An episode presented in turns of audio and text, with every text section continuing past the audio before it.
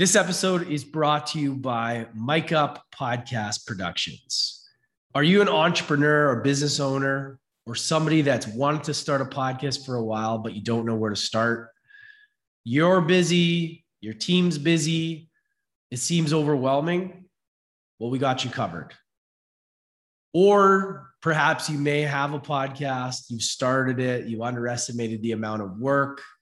And look, you don't want to deal with all the BS we got you covered as well. So we either help you launch a show or take over your current show and help you really get your message to more people, help you amplify your brand, help you amplify your message. Most importantly, help you cultivate and build amazing relationships. So we do all that through podcasting. We do complete end to end podcast production service audio, video, all of it, so that you have a highly produced episode and you don't have to worry about it. Let people that know what they're doing take care of things that you don't want to deal with. And let me, like I know, your team's busy. People, people have a lot to do. And the last thing you need is another project. So if you're interested, you want to start a podcast, we have a few spots that are opening up. Hit me up, DM on Instagram Follow me on lance.ecios. Reply with my DMs podcast. And then we can set up a time with my team and we can have a chat, qualify you, and find out your goals and see if we're a good fit. Simple as that. All right. Mike Up Podcast Productions. Life is going to give you challenges, struggles. It's going to force you to face your fears. Even though these may feel like your worst enemy, in truth, these are actually your greatest allies. My name is Lance Ecios. Welcome to the University of Adversity.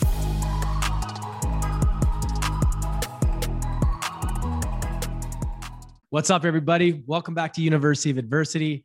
Today's guest is a man on a mission. He's the founder of Evolve Men Coaching, and he's a high performance men's coach, helping ambitious men reclaim their personal power and find the quickest path to further success. As an entrepreneur, he's endured the pain of burnout, addiction, and divorce as the gut wrenching consequences of all the neglect in his own mental health, self awareness, and humility. He's one of America's top men's performance strategists and has spent the last decade working with high achieving leaders ranging from Fortune 500 brands, entrepreneurs, and celebrity influencers. He's spoken for global brands like Walmart, Coca Cola, BMW, and Disney, and is the host of the upcoming podcast, Evolve Men Podcast. Ladies and gentlemen, welcome my friend Angus Nelson. This is such a great conversation. I'm so excited for you guys to listen to it. We unpack what it means to be a man, where we're going wrong as men, and how we can get better. Enjoy the show, everybody. Greetings and salutations. there he is. How are you, brother? I'm doing good. Hold on a second. My video here just cropped out here. How are you, my Canadian friends now living in Mexico? Oh, really good, man. Really good. How about yourself? I'm doing good. We're there rolling, we by go. the way. We got some video now. Yeah, there we go. Good to see you. Yes. I've been looking forward to catching up and chat with you, man, because I know, you know, what the work you're doing, your story, all of that is going to impact some some people that need to hear it. So I'm excited to chat. Yeah, me too. And yes, it will. I um, wholeheartedly believe it. Yeah, brother. That's a great setup you have too there for all of you watching on YouTube. He's got it set up right. I got my I started doing the stand up where I I don't cuz I'm cuz I'm traveling, right? So it's just so much easier. I want to have a studio again, but when you're traveling this is uh this is the best way. I'll be right there with you soon. We're going to Portugal. Oh, amazing. Uh, in June. And so I'm going to have to change all of my setups. So all this is going to go away and I'll have to figure it out. Then you got to roll with it. And I'm not taking all this with me. So, I, you know, I'm actually disappointed. The biggest piece are my books. Like, my books are yeah. like something I really cherish. My wife doesn't get it. She reads a book and she's done. Off it goes. And I'm like, no, I've got notes, I've got scribbles, and how many times have you gone through those books? Well, it's not that often, but maybe. And because I'll come up with something, I have to go back to it. I've got it, you know, dog eared, highlighted, underscored, asterisk, whatever. And I get my little nuggets. Man, books are so key. And I've had to do that twice. I've had to, because I've sold everything twice now and I've had to get rid of my books. But the the ones that I wanted to hold on to, I had to give to a friend because I just don't want to part with them. But you're right; mm-hmm. it's just what what what book has really stood out to you as of recently that you look at as being impactful in your life? Okay, so that's that's kind of an open question because it's on so many different levels. So mm. multifaceted, multi hyphenated dude. So one book right now is by I'm reading right now called The Business Book of Coaching by Ajit Nawalkha I don't know if I'm saying his name right, but he's the guy that's behind Mindvalley And then he opened up a coaching program. I can't remember what they call it. But as a coach myself, he's really got me thinking through a lot of the stuff that I do so I can be more valuable to my clients. So that's right. on a business part, right? A secondary and a marketing expert secrets by Russell Brunson is a must for any entrepreneur just from the context of understanding your audience and how to speak to them from their needs, their fears, their wants, their desires. I think that's an incredible book. And then on the depth side, as a man, one of the uh, most significant books for me was uh, Wild at Heart by a guy named John Eldredge.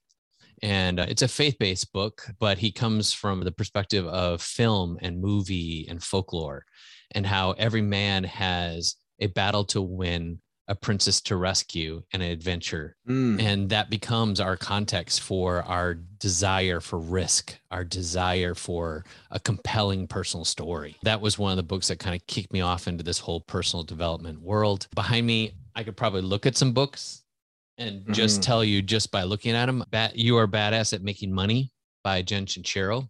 Yeah.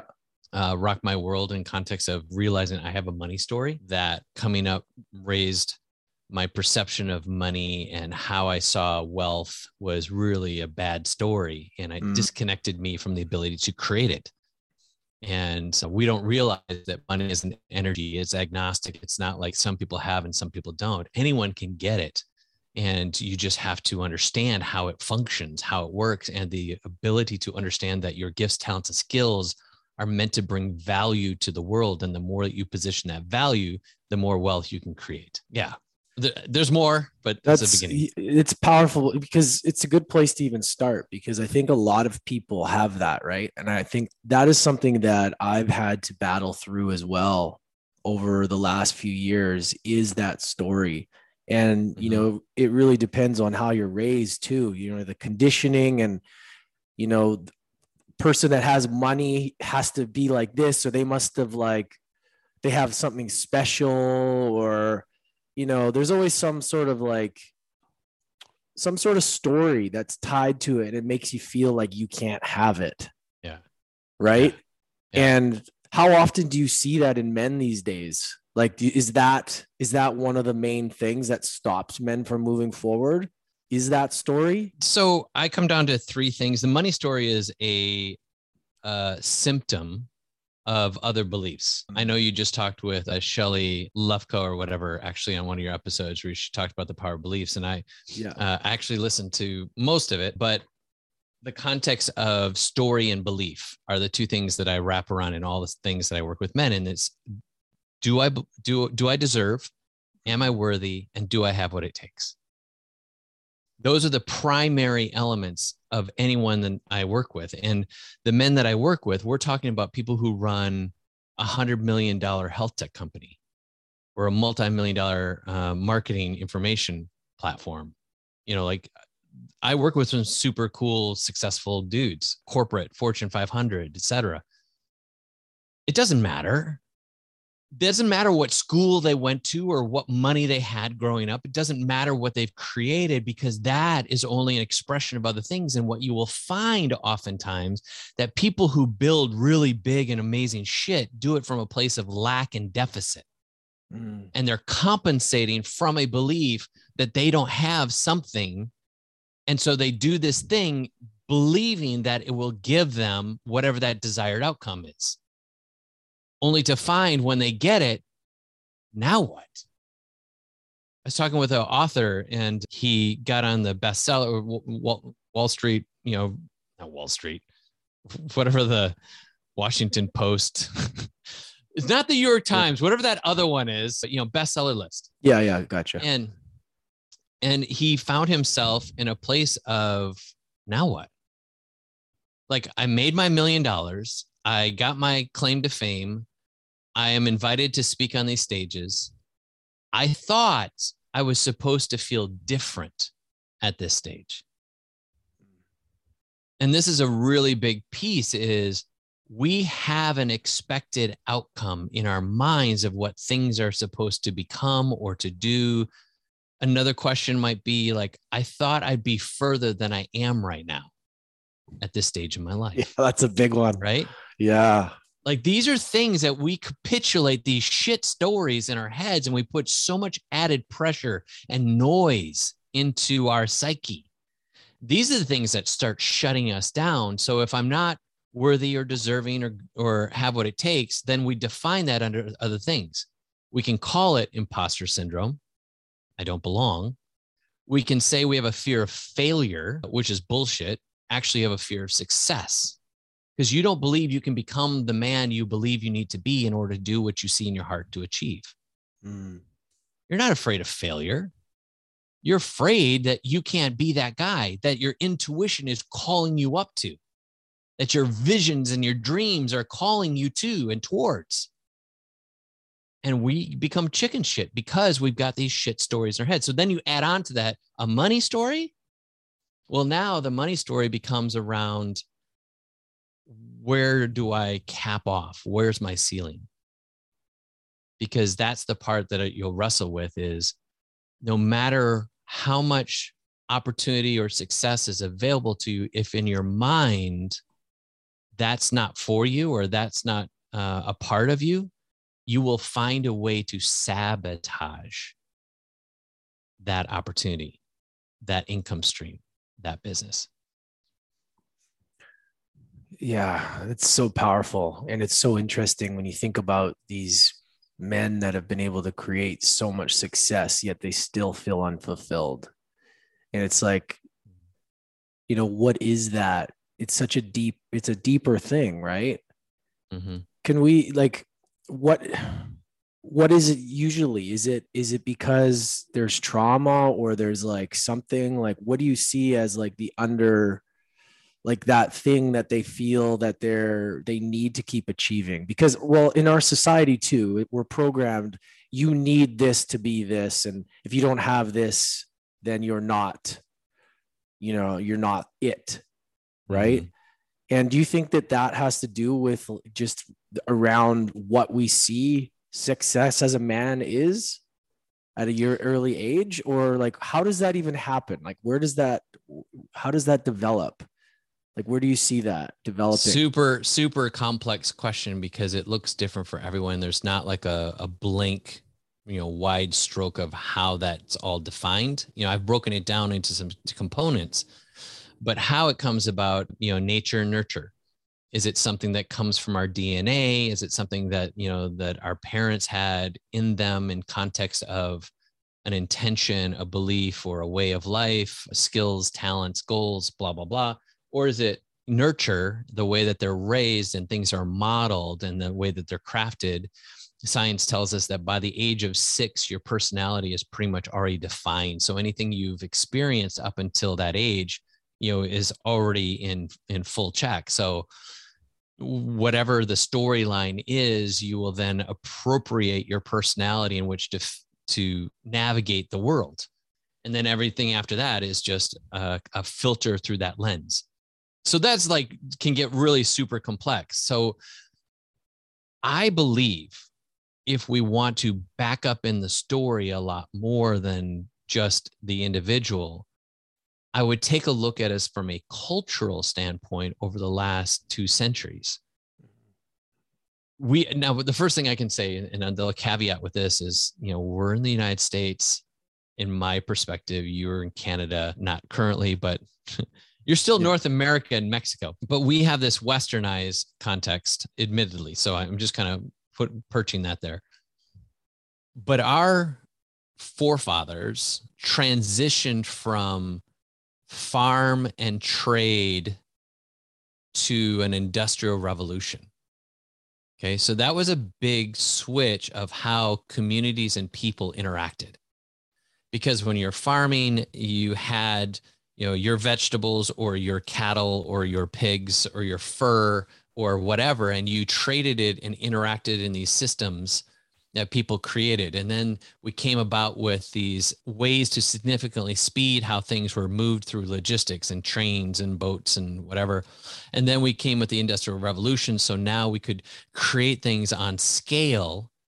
And people were brought into these more manufacturing type of roles where they left their homes, went to a place, interacted with people on a different level and kept your head down and worked really hard and then got a paycheck for that instead of you know the more familial where they were interacting with their families more often now we have this more work related that was turned into all this labor then got trimmed down. It's like you know what? That's too much. You can't be working these 12 14 16 hour days. We came up with like a 9 to 5 ish you know type of thing. And so now we've we've kind of compressed and compartmentalized the way we socialize. And then we had multitude of a pandemic. We had the crash of the stock market and then we had wars and all these things emotionally and societally kind of fractured. And people went off to war who were males who many of them did not come home. And now you have fatherless homes with children who are being raised by mothers who are doing the best they can in a context at that time where they didn't have the same freedoms, liberties, and opportunities of wealth creation because they were seen as women, quote unquote. And I'm saying that because that's the way that is. It's not the way it's now. I don't have this opinion against women, just so we have yeah, that clear. For sure. As things came about, then we had another war and then another war so you know we've gone through World War One, we a Korean War, over the World War Two, and Vietnam, and society has been splintered amongst that, plus the societal context of working really hard, which took us to a place of keep your head down. And because there was trauma, PTSD that was never identified back then, that men became more internalized as a whole of the men who were there. It was work hard, head down, don't feel. Mm-hmm. And so we watch the 50s and we see, you know, Leave It to, to Beaver and all those kinds of things. Those were created in those family type of things because they were trying to create a framework for how families should interact that was not necessarily accurate to what was then transpiring because when we got into the 60s, it all just kind of, you know, and continued on. So if you just follow the lines of the continuum, our dads and their dads continually lost the tools of connection, presence, emotions, and they did not pass on to us the ability to process those emotions. So, as the world now has shifted and changed and evolved, a lot of uh, male ways of approaching the world have shifted out from under us without the tools and resources to be able to appropriate it the way that we should. Now, the people who rise in power do it from a place of toxic deficit and lack. And then we aspire to say, oh, those are the real men when they are actually the opposite of what a real man is. Like the wounded, it's like the wounded little boy. It's like the the wounded masculine. I want to, I kind of want to ask you about that too, is around, you know, manhood and defining because some some guys or people don't want to they hear the word feminine and they get all oh i'm not feminine but it doesn't mm-hmm. matter we all have both can you mm-hmm. explain mm-hmm. manhood and defining the masculine side and the feminine side for people well first of all i would say masculine and feminine is not associated with a gender just so for all of you that are listening uh, i want to define that because we oftentimes think, oh, you're saying masculine, you're talking about men. And when we talk about these kinds of energies and these kinds of behaviors, we're actually talking about, I, will I'll put it this way. It's kind of like, you know, you grew up in Canada. If you ever snowboarded uh, or skied, you're on your toes or you're on your heels. Mm-hmm. And if you're going down a steep hill, you have to stay over your toes. And I would say that that is more of a masculine energy. It's when you're leaning forward and you're mm. pushing mm. in. There's a, an energy about you that is seeking to either control or to move, to take action in that context. Whereas I see a feminine energy is more of that pull back, nurture, hold, and feel kind of context. So that's just kind of a quick definition. So when we like try and define manhood, is manhood this masculinity exclusively? And so we look at like the old, you know, John Wayne type of thing, like, I'm here to, you know, all about the business and I'm going to shoot you. And that's, you know, like whatever. That was a really terrible impression, but we get it. that level has now, you know, poured into this more toxic masculinity where it's all about dominance. And that's the key. Dominance is not an act of masculinity. Dominance is actually a, an act of weakness. Because it seeks to control in the same way like if you were remembering back in school when you balance on your your four-legged chair and you're leaning back on the chair and you're like balancing on those back two legs you're like look at me guys! Oh my god! It's so cool! And then all of a sudden the moment you lose balance you flail. And you try to grab anything you can to seek control that's where a lot of men are they're trying to control their work, control their families, control their marriages. And that is not manhood. That is operating out of weakness, out of fear, deficit, lack. Manhood, leaning into the masculine, manhood looks like I'm using my physical power my ability to work hard or my ability to to serve as a shelter and I will support those around me. Whether that's in leadership in my teams whether that's in my my partner and my relationship whether that's with my kids. And my whole role is to nurture support and strengthen those around me. And so now it comes from a place of leadership and guidance mentoring like that's the manhood that i believe is missing in many actual men today Whereas if you look at, you know, what does womanhood look like? It's not to say that they can't take on those same masculine abilities because I mean, some of the greatest CEOs we have today are women. Yeah. And women who lead those kinds of companies, if you look at their their books, you know, as far as their their finances, a lot of the major companies that are led by a female have actually stronger, you know, capital investment profits etc and there's this, an element of that of watching the whole story of you know nurturing and seeing 14 things all at the same time. Like those are skill sets that a lot of women have had to acquire talents that they because of all the things i shared with you before they've had to navigate so much that i believe as as kind of a societal thing, a lot of women have been able to capitalize and create that into an ability to multitask that men perhaps have not become as skilled at. That's not to say, again, that one can't take on the other, but it's just to give you a generalization of kind of like the differences. But here's the magic the magic is when we understand those both similarities and similarities and differences are so complementary and intertwined that they create synergy and when we look at marriages and we look at unions of people coming together, a lot of people say that, you know, it's a 50 50 deal, and it's not. It's a 100% 100% deal.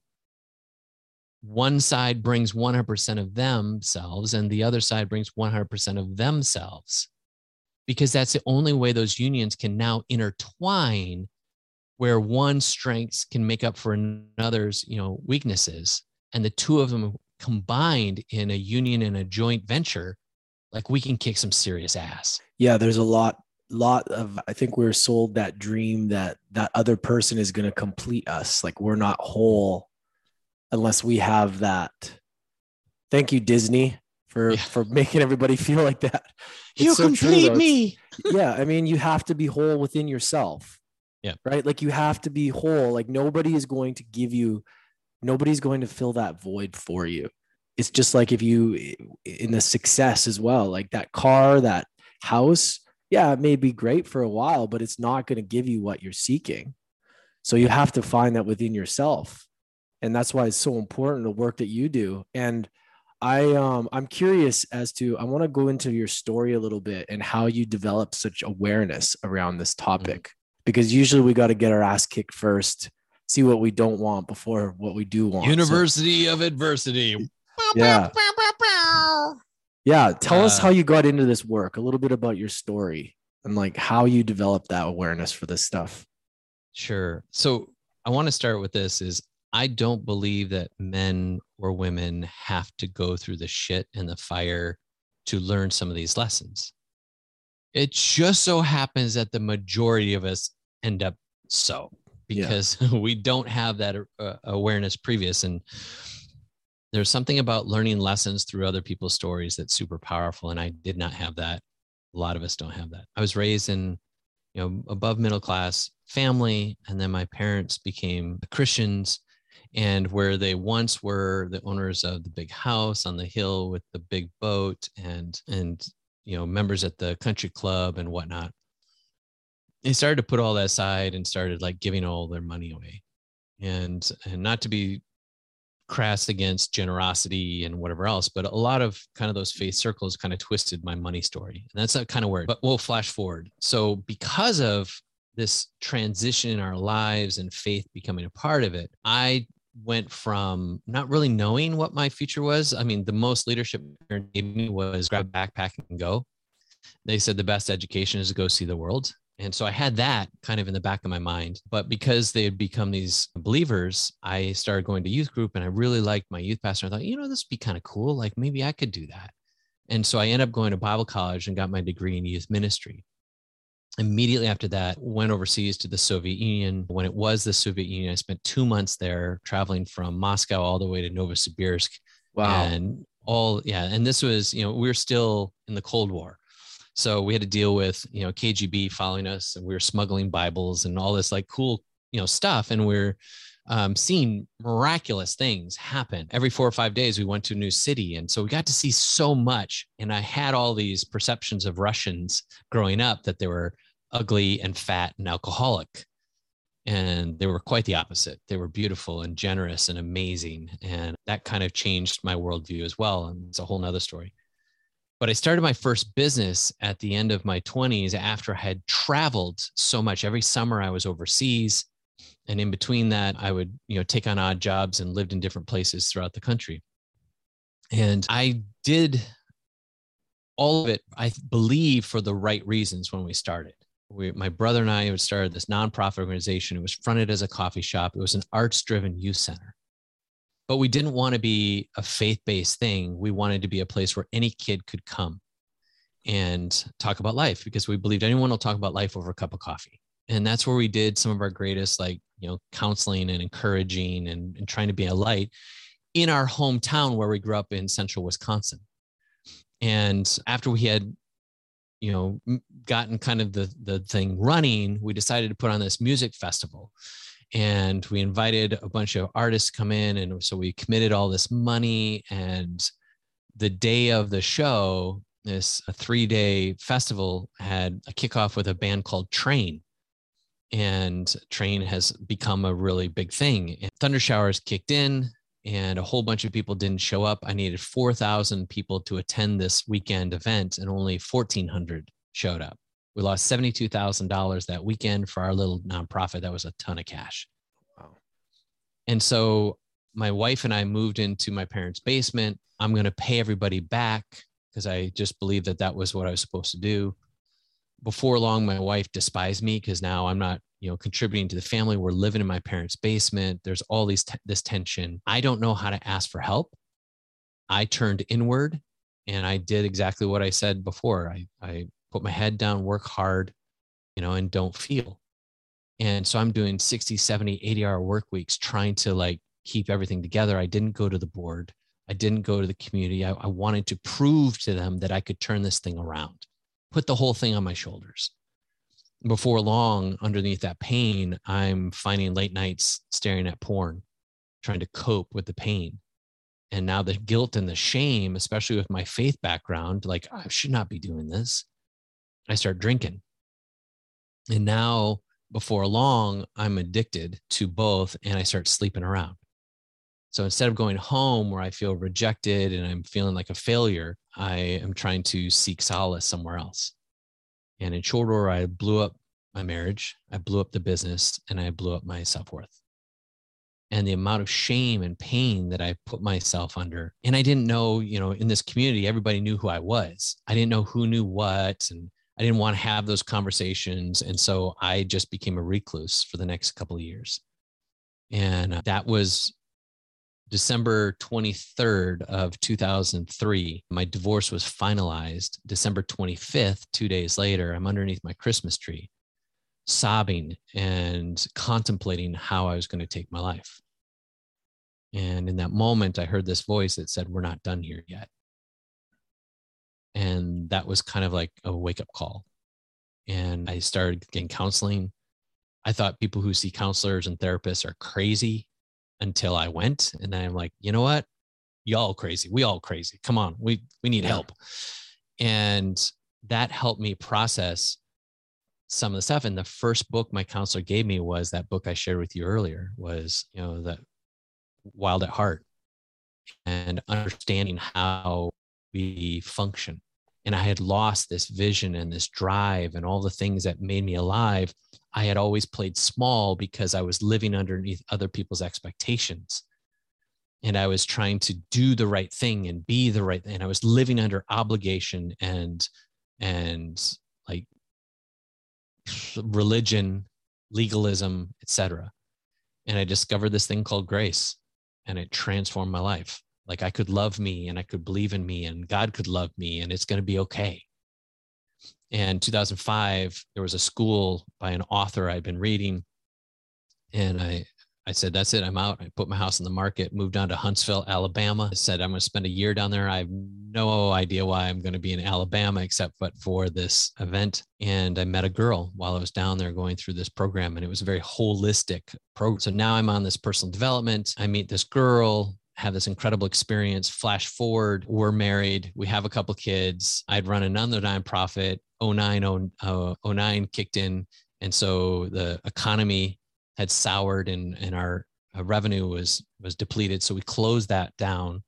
I became a stay at home dad with our two little ones for three years. And I wrote a book about that season I went through. I started getting into social media. I started marketing that, started learning about that. My brother, I have an identical twin brother who had become the head of social for Salesforce. And so he's kind of a really big deal.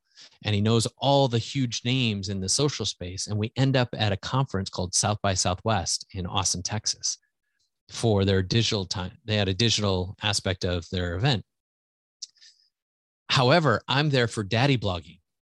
My brother's there for all the tech stuff. And so during the day, I did all the daddy blogging. And at night, my brother's got the swank expense account. He's staying at the W downtown. Bro, I'm staying with you. And then at night, he'd drag me to all the tech parties and we'd play pranks because nobody knew he was a twin. And oh, wow. he'd say, Hey, that's so and so from such and such, they're a hugger, shaker, go. And I got introduced to everything from Gary Vaynerchuk and Chris Brogan and um, Brian Solis and all the big wigs of, of the social space. And one in particular was a guy named Jeremiah Owyang. We had become friends. A year later, he wants to start a new company. He needs a people person, and he gave me a shot. And suddenly I'm leading a Fortune 500 Innovation Association with companies like BMW, Coca Cola, Ford, Disney, Wells Fargo, Walmart, like major, major companies. We had 74 brands. I oversaw all the curriculum, webinars, et cetera, and ran the community. Suddenly, I'm at a place of having to deal with imposter syndrome and all of these, you know, issues of not being enough, not, you know, having what it takes, et cetera. And so I'm having to work through all that while I'm on conversations with men who have gone to the best schools are making incredible money at companies you'd give your left arm for. And they're following some of the same patterns that I went through. Mm. And I started like I would be on calls talking more about their personal stuff they were facing than we were about innovation and digital transformation. And that was when I realized I had a gift. And coaching became my goal. And so it took me a number of years of like stop, start, try, fail. And then six years ago, I finally said, I'm just going to keep at it. And then two years ago, I went full time. Amazing. And so that's me on my personal development, how I got in this and and how I do what I do.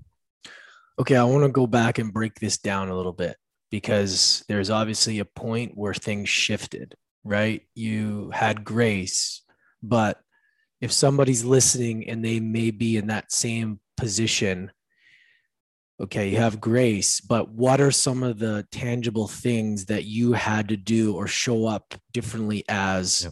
to make that change? Because like that's pretty phenomenal. And not everybody mm-hmm. can do that. A lot of people go down the other way.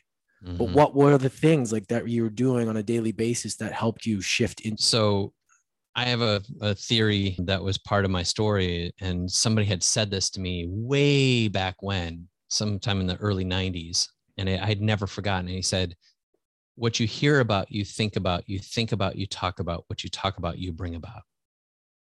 And so, therefore, the number one thing you need to watch are your inputs. Mm. What are you listening to? And so now I've kind of brought that into under how I coach is, you know, what are the books you're reading? What are the the videos you're watching? What are the friends that you have? And what are the stories you tell yourselves because of the experiences you've you've gone through? Because you're listening to those stories too. And so a lot of this is a highly intentional element of reversing the ways that you are taking in information because most of us expose ourselves to just bullshit. So true. It's, right? It's just entertainment, it's filler, it's TikTok, it's just random video YouTube videos, it's Netflix binging and you'll watch violence or sex or broken relationships. You'll watch I mean shoot man, people who are dialed into the bachelorette and the bachelor and stuff like that, it's like no wonder our relationships are jacked up yeah scandalous that. crap that's on there yeah like it's and just we, nonsense so all of that's built to agitate us and then we filter that into a context build a story around it and say well see this is how it is. And so now an app comes and says hey i can sexualize relationships with a swipe of left to right and this is how relationships are going to be from now on. What kind of fuck am i going to get tonight? Yeah. swipe swipe. And so we dehumanize so much stuff if we continue to listen to that narrative and say, this is the way it's supposed to be, and this is the way that everybody does it, and therefore I have to too. Bullshit. We attract what we are. Yeah. And so your obligation is to filter and take responsibility and be intentional about the fil- the information you're allowing to come into your brain. And so we look at the last two years and the amount of media that we've taken in, all of that's filtering too, like who's right, who's wrong, who's who's good, who's bad. And then now we become accusational and we create these divisions amongst each other because we can't love people for what they are. We have to judge them by what they think or believe or voice off. Like this is where it starts is what are those inputs? And number two is you imitate those you associate. Who are you hanging around? The caliber of people that are around you. I think it was Jim Rohn that said, You are the culmination of your five closest friends. And so if they're moving forward, if they have aspirations, if they're like calling each other not just out, but calling each other up, well, then you're around some really solid dudes. But if you're not, shoot, man, you could be an eagle and hang out with chickens, and before long, you believe you're a chicken. But you are chicken, you hang out with eagles, it's not long, and you believe that you're a fucking eagle. You imitate those you associate. The level and caliber of their conversations and their challenges and the things they go through will call you up to a higher level. And so those are some of the the the you know elements is what are you taking in and who are you hanging around? Two primary elements. And I had to change those. I had to let go of relationship. I had to let go of friends. And as I shared my story, I actually uprooted myself from the city I was in, the home, the, the place I grew up, my hometown, and went to freaking Alabama spent the next, you know, eight years in Alabama and it transformed my life. I will say this one more piece. Our level of identity determines our, our destiny. Our mutual friend, you know, Mike Zeller, you know, talks about this. And our brains walk work in this certain way is like whatever you believe around you, your or about you, your brain like loves equilibrium. It wants to validate that belief about you. And so what will happen is whatever you think about you, you will attract. As I said, you know, you attract what you are. Your brain will seek to create that or attract it. It will go out and create or attract the relationships, the opportunities, the experiences that match your level of belief about you. So see, this is I, I validated myself. This is why I'm, I'm experiencing what I'm experiencing. So if you're dating the same person over and over again, just with a different face, it's because you're attracting your favorite pain. But if you start to upgrade how you see you by the inputs, the people you associate, and you start to believe higher things about yourself, your brain will go, wait a second, we need to validate this. So if this is what you believe about you, then let's go seek and attract different calibers of relationships, opportunities, and experiences. And that's when your world shifts. And as long as you continue to upgrade your self belief, you will continue to upgrade your level of income, relationships, experiences. You'll upgrade the way you see you you upgrade everything else in your world. Powerful steps, man. So true. And just when you were saying that, I was just thinking about, you know, the importance of really being mindful around what you allow into your into your mind. You know, it's not just about what you eat, it's what you consume. And there's just so much there. And I think so many people are so caught up with the external world and what they watch they they really don't even tune in to who they actually are or what is actually true to them. Mm. you know like people this is something that i have started to do a lot and i have to ask myself is what's true to me? Is this my truth or somebody else's story or somebody else's projection? Yeah. And it's easy to get caught up in the noise because of our phones. Everything is on our phones. Yeah. Like literally everything. And my phone's over here buzzing over here. It's making some it's, noise on my computer. I hope that's not coming through our, oh, our no, audio. It's, fine. It's but, chirping saying, I want attention. I want attention. See, that's the thing. And we have become addicts to that dopamine and that everything that we need is in this phone and that we don't listen to ourselves enough. We don't reflect and contemplate. We don't take the time to think to sit with things you know to go okay i finished this conversation. Now let me just sit and contemplate and think about that. Instead it's like here i got to go there. I got to do this. I got to do that. And it's it's everything is about the external.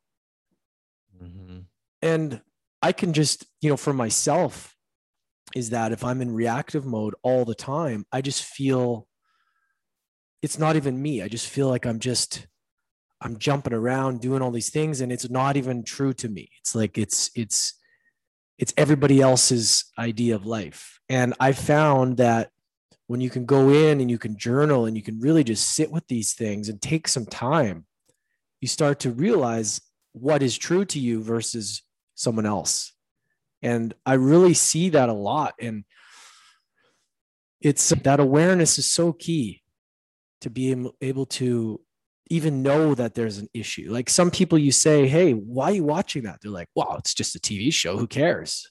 And you're like, mm-hmm. No, but do you, do you, like before bed, do you understand what is happening? Like you were taking in this information, it's marinating in your brain, and that's what your brain is working with while you sleep. Like you're watching yeah corruption and murder and all this shit that makes you feel bad. Well, what yeah. do you think your brain is marinating on? That. Yeah. yeah. Right. And then you have weird or whack dreams and like the stuff just chips away. And we we say, oh, it's just entertainment. It's just whatever. And it's like, yes, and Yeah. like before you read books and you created imagination around a story, or you sat around a fire and the elders shared stories of folklore of Yeah. our people and our stories of you know victories or failures and we're like oh wow and that was this legacy that we were you know originally tied into but now we've gone from you know art imitating life to now life is imitating art. And the things that we are continually putting out into this entertainment space are the things that people are processing and then believing like oh well that must be true. Or they go to a place of just vegging because the entertainment of that and their expression that they are projecting into that interaction on the screen feels more alive than their actual life and their attachment to the characters and the narratives of those housewives in New Jersey or those housewives in Atlanta or the whatever, they're like, oh, that's amazing. And then you read People magazine and all this like, you know, stuff about how you have to do this and how to sex him up and please him up and suck on him right. And then you're like, you are constantly told you're not enough Yeah. on a subtle level. Yeah. and that's the part most people don't connect to is that so much of what's out there is telling you you're not enough you, you Mm. are you're absolutely enough Yeah. And to your point around telling stories around the fire, that has been something that we've done for so long. And I think that's why people are so, they gravitate towards story because it's like an emotional, you know, it's, it's, it's what we, we have for generations where people are telling stories and we're listening. Mhm. And that's why I think podcasting and, you know, people that are having real conversations really hit home for people because it's kind of like, oh, I remember this. Like you kind of like intuitively, you kind of feel at home when you hear a story. Right. Yeah. And it's not like a bullshit made up thing. It's like it, it's a connection that we, that a lot of us lose because we don't have the fire. We don't have the elders you know we don't have this stuff anymore and that's why i think like you know having these men's groups and stuff like that it kind of gives that gives people that opportunity for community and mentorship. Mhm. and i think it's important because you know to evolve as men we need other men right? Yes truth. You know there's something about a man that has a woman speaking to your life and a woman can say so much. And every wife you know exactly what i'm saying. Like you can only say so much. But a man when he hears from another man somebody speaking into their life whether it's calling them out on their bullshit or challenging them to something that they may be afraid of or they're struggling with like there's something about that that transforms in a male. Something that's different and more powerful that they will respond to. You know we are created in community and our culture was like i said always in those spaces of you know family and lineage and legacy and that's all been splintered. And now my parents live you know halfway across the country. My brother lives up in you know nine hour drive. My other brother lives over a 12 hour drive. Like like we're all splintered. Well then you break up the nucleus and now well who is my immediate quote unquote family like who are the people in my hometown? Who are the dudes i hang out with? I have coffee with. Well most guys your friends are either people at work and you'll talk about work things Mhm. and or uh, a bowling league a softball league fantasy football or any other just sporting event. But we don't really talk about deep shit Yeah. we don't talk about vulnerability. We don't talk about our fears. And you know our fears are these invitations into a higher self. And we've translated fears as into weakness as into you know all these other things. Like our when we're afraid we we collapse and we we shrink back. But there was a time where you know you had fight or flight.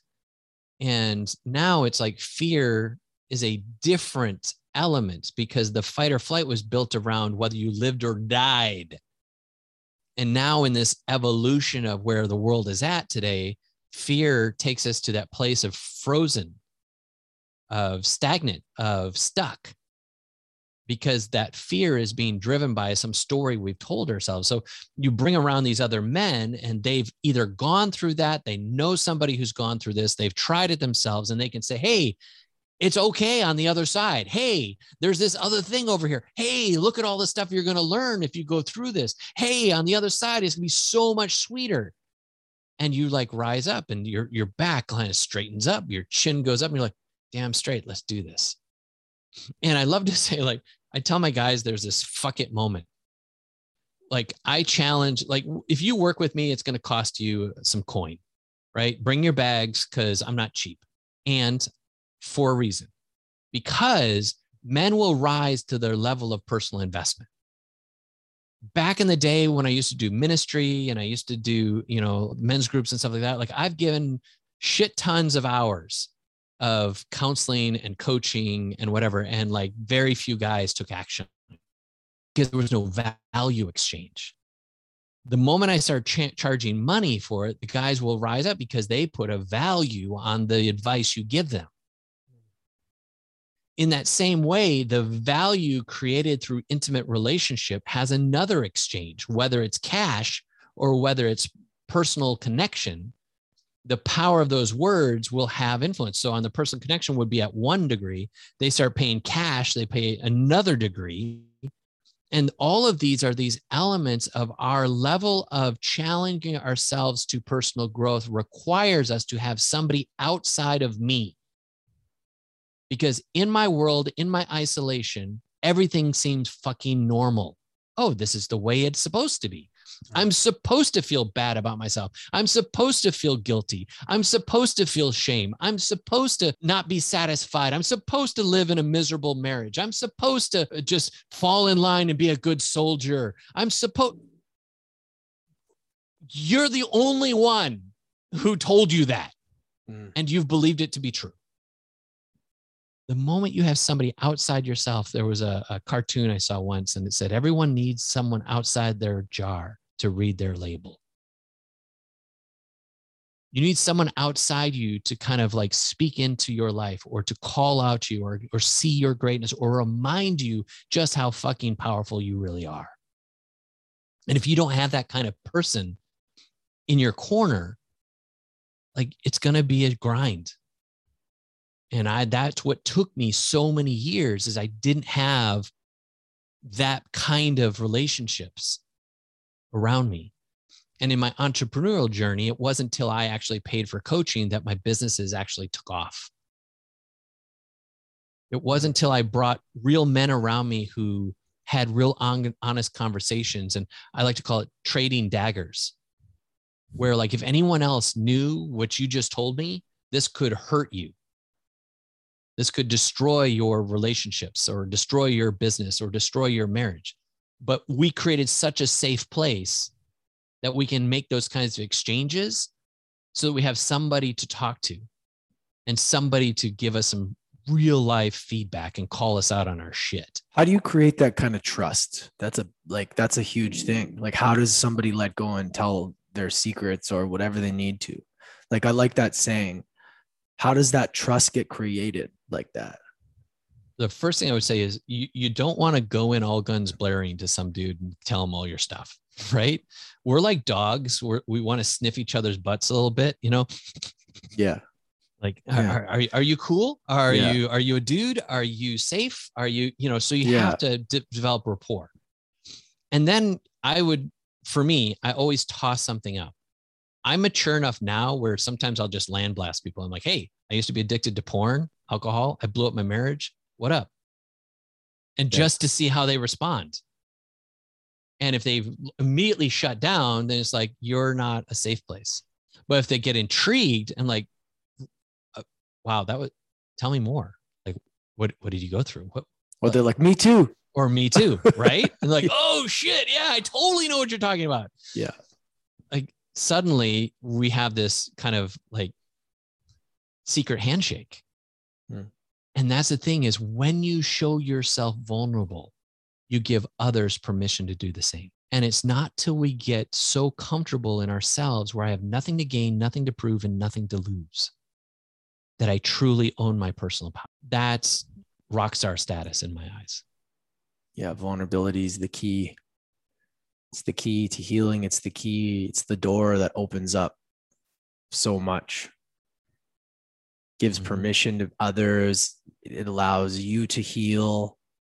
You know, I I never realized that until doing this podcast, you know, 350 episodes later, how much healing you get from just opening up and hearing a story, telling a story. Like you heal every time Mm, and being able to open up like that is strength like you said earlier you know we are taught to think shut up be tough like just you don't you know don't show your feelings like that's tough but actually that's there's a certain degree obviously like in sports you have to have that but there's like real strength is being able to express yourself and being able to share your truth like to me i've realized that i'm like wow like the people that i admire that I follow or I listen to, I, I want the real shit, man. I want to know like, like who are you? Like, I don't want to see the facade. I want to know who you Mhm. are at the core, at the heart. That's who I trust. That's who I, and, and, you know, as I've started to evolve myself,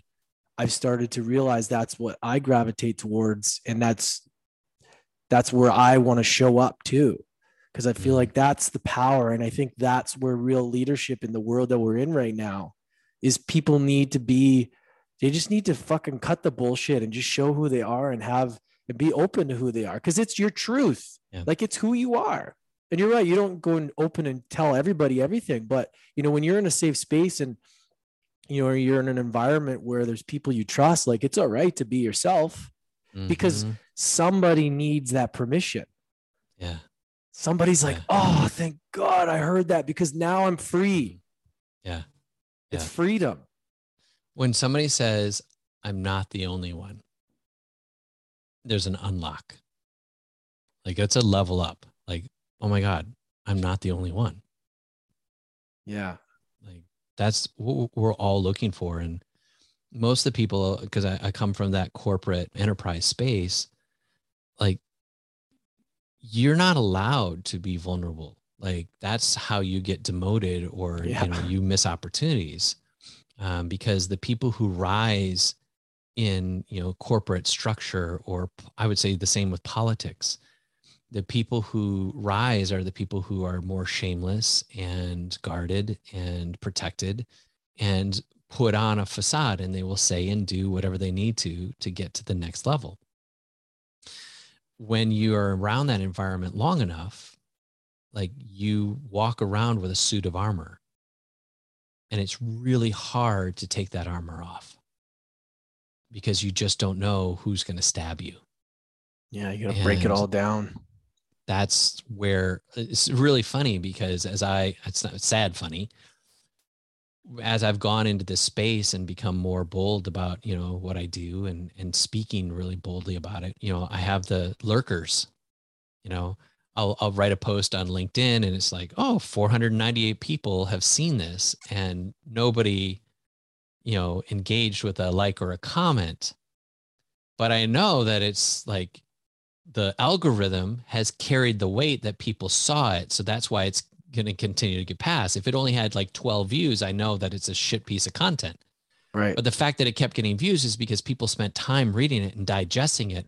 And they're too afraid to like hit engage, you know, engagement of like or comment because if they do, other people in their network will say, Oh, you agree with this. Oh, you believe this, right?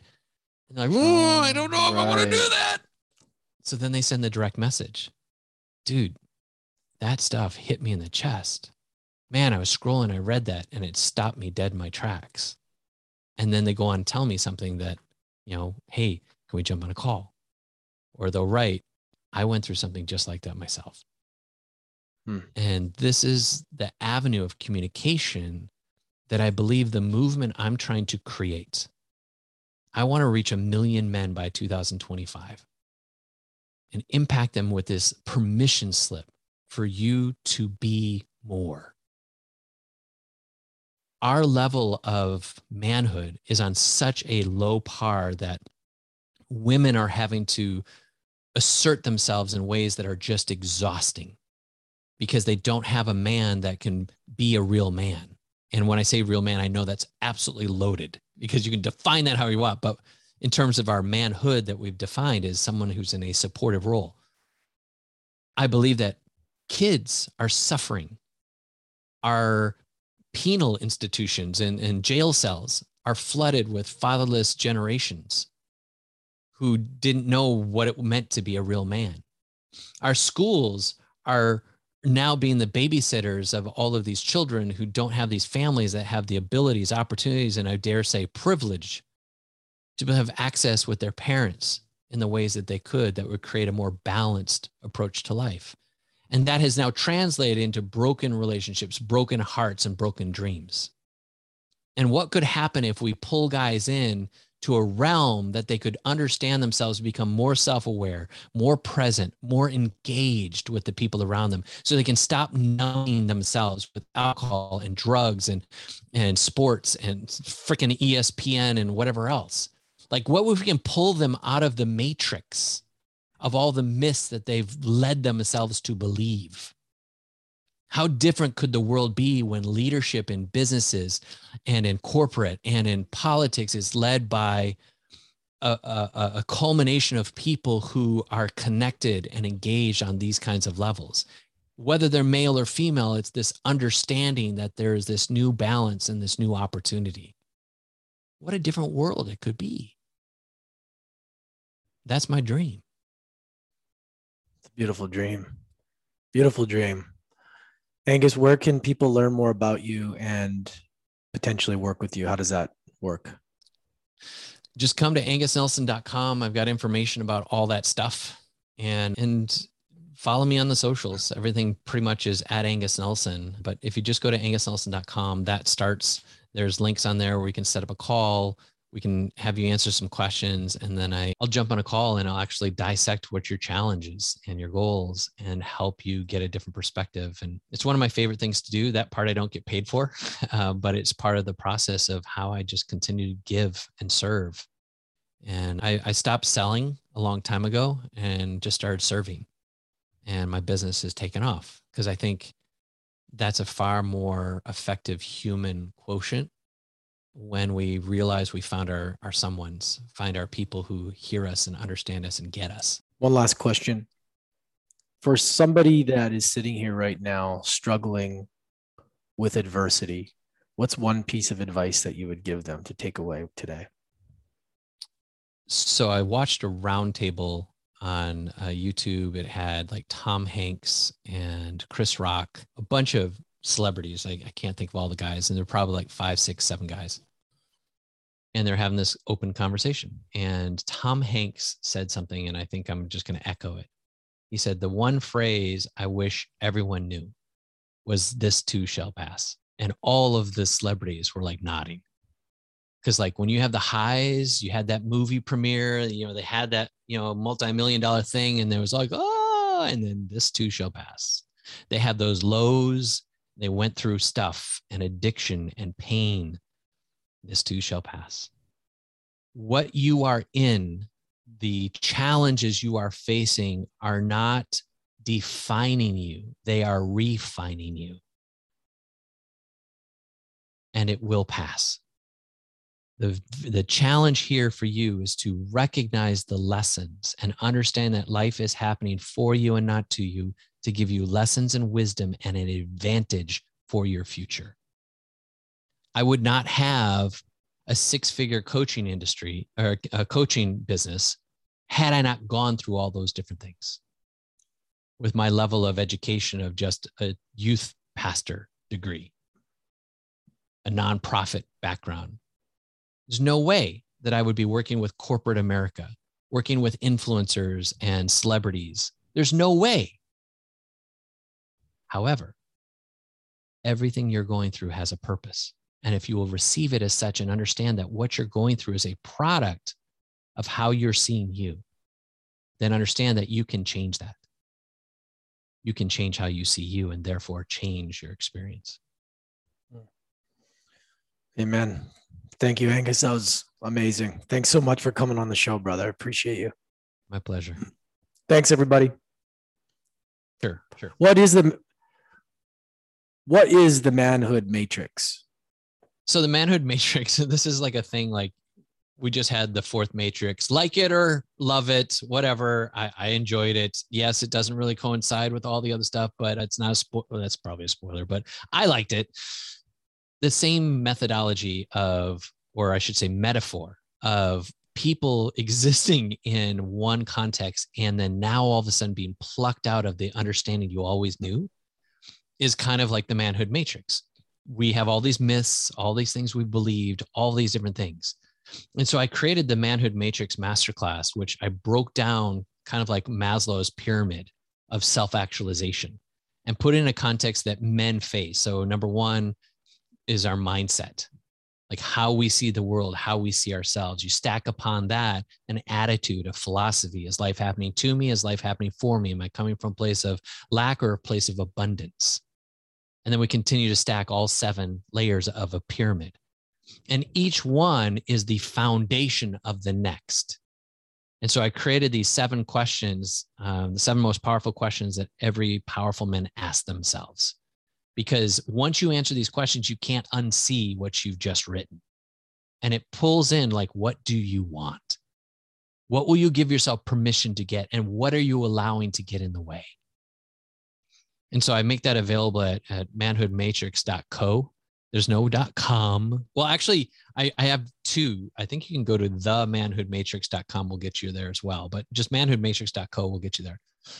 And when you get into the manhood matrix and you start to see it for what it is, you start to understand like all these things we've been talking about, how they're all intertwined, and that your level of beliefs, those stories, and the way you see you are everything. Because at the end of that, the D that's in that manhood is dare. What will you dare to do? Because we talked about before those fears that we face and how they're actually an invitation to something greater. And so every time you feel yourself uh, uh pushing up against resistance, it's almost like a double dog dare. And Joseph Campbell, he said this he said that in the cave you fear to enter lies the treasure that you seek. And so that's the manhood matrix. Thanks, everybody. If you got value from this, please share this with a friend or leave us a review on Apple Podcasts. It really helps. If you're watching this on YouTube, leave us a comment. Either way, subscribe whether you're listening to this or watching this, subscribe to the platform.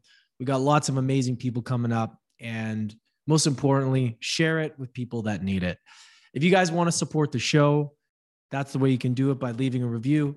Or if you guys want, you can purchase the Warrior Embodiment course, How to Embody the True Warrior Spirit in All Aspects of Your Life. Really exciting course, 47 bucks. You can find that on my Instagram at lance.ecios. Click the link in the bio. It's right there for you. All right. Much love, everybody. We'll catch you next time.